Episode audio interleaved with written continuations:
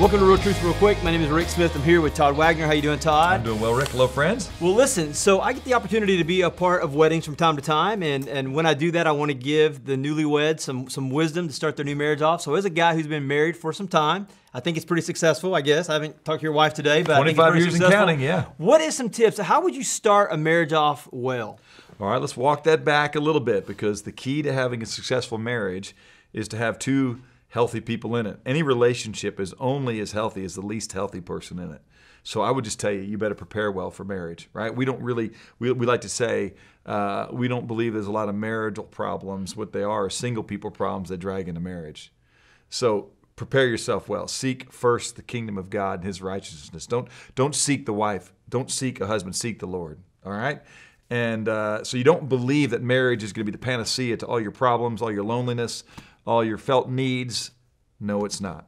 Marriage is an opportunity to show your love for God, so have a right understanding of marriage and live faithfully with God. I, I, I, love to tell people don't marry somebody who's not already well married. And by that I mean married well to Christ.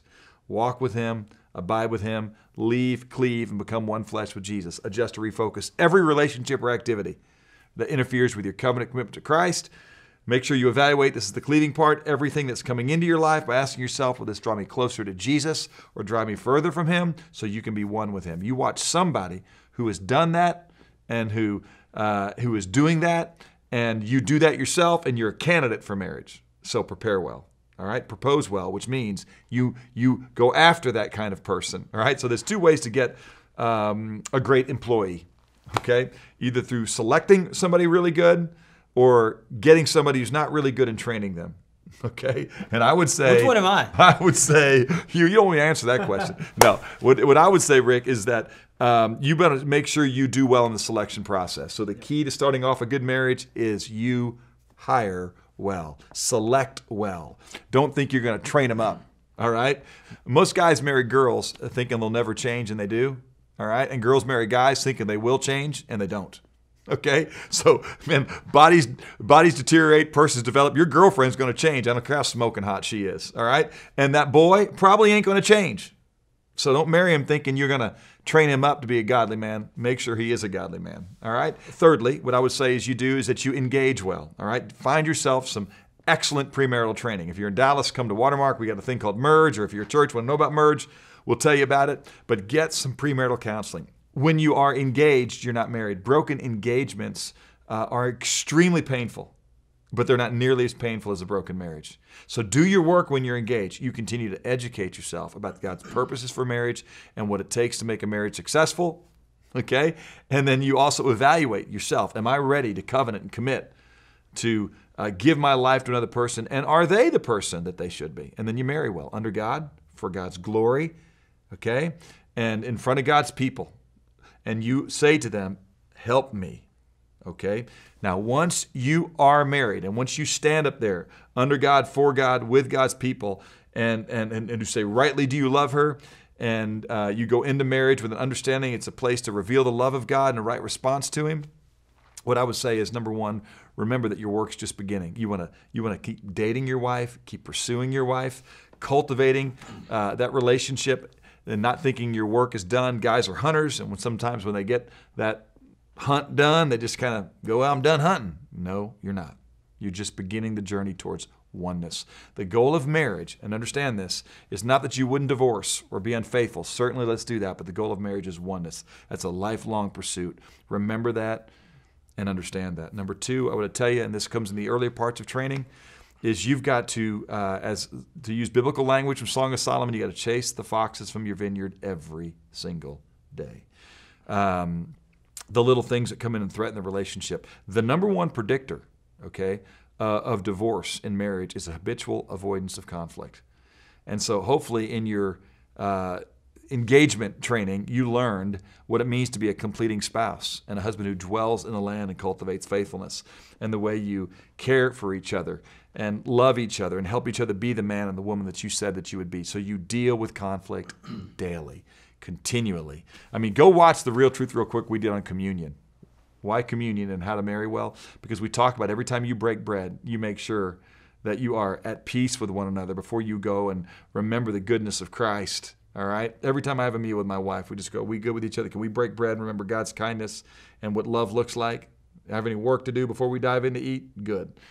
That will absolutely change your life and change your marriage. And let me say this lastly. All that marriage is, is it's the most intimate of all human community. All right? And so this is, if you listen to nothing else, listen to this. This is the definition of biblical community. And this is what we call all folks to be a part of uh, as couples go into life together. Single men and single women live life together. What we say is number one, devote daily. Individually, you've got to continually understand that you can't love your wife like you said you would or God says you should unless you abide with Jesus Christ. So you got to devote yourself daily to Jesus. Have a spiritual life. Secondly, you got to pursue folks in community relationally. This gets back to the dating thing. Pursue, pursue, pursue. Thirdly, you got to live authentically, which is to talk about your struggles. You got to learn to communicate with your bride, learn to communicate with your groom, and tell them what you're experiencing, what your feelings are, your insecurities are, and you got to be uh, unafraid. You got to then admonish faithfully. This is the completing part I've already talked about. But you got to learn to spur each other on and not uh, not condone sin, okay, and not to dominate somebody who's struggling, but to love and complete. Okay? And then you counsel each other biblically. You're in the Word of God, you bring your life under the authority of God, and then together, out of that marriage, you will engage missionally with one another. I'm going to tell you that that's your life. That's how you start off a marriage and keep a marriage prospering to where it's a blessing to you and your kids and a glory to God. Hey, one thing as we finish, you talked about that devoting daily piece. And so before yeah. you're married, you do that individually. Yeah. When you get married, like, so do you and Alex wake up at 5.30 and have a couple devotional every day over coffee? Like, how do you guys yeah. do that? Yeah, I, I, wish I could tell you that we did that every day. You know, with kids and all that different stuff and get in the way. There's going to be a day that Alex and I sit there and we go through couple studies together. Right now, she's leading women, I'm leading men. We talk about what we're learning. We actually talk about the Bible as a family. But no, Alex and I are not going through a couple's devotional book for 45 minutes a day. I look forward to that day, but we are interacting over God's Word and devoting ourselves daily individually to it. And uh, we're on the journey, which is something called jointhejourney.com. Check it out with one another.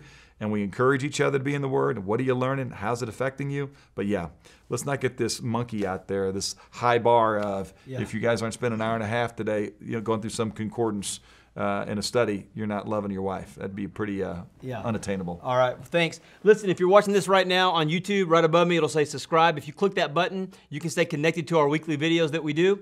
And we'll see you next week hey, on another episode. We should say if you're in Dallas, also, you get connected in all this in a foundation class. Yep. If you want to know more about foundation class, you're in another church why don't you come check us out and uh, we'll help you train you up and help you do that. Yep, that's exactly what I was about to say. You beat me to it, and we'll see you next week on another episode.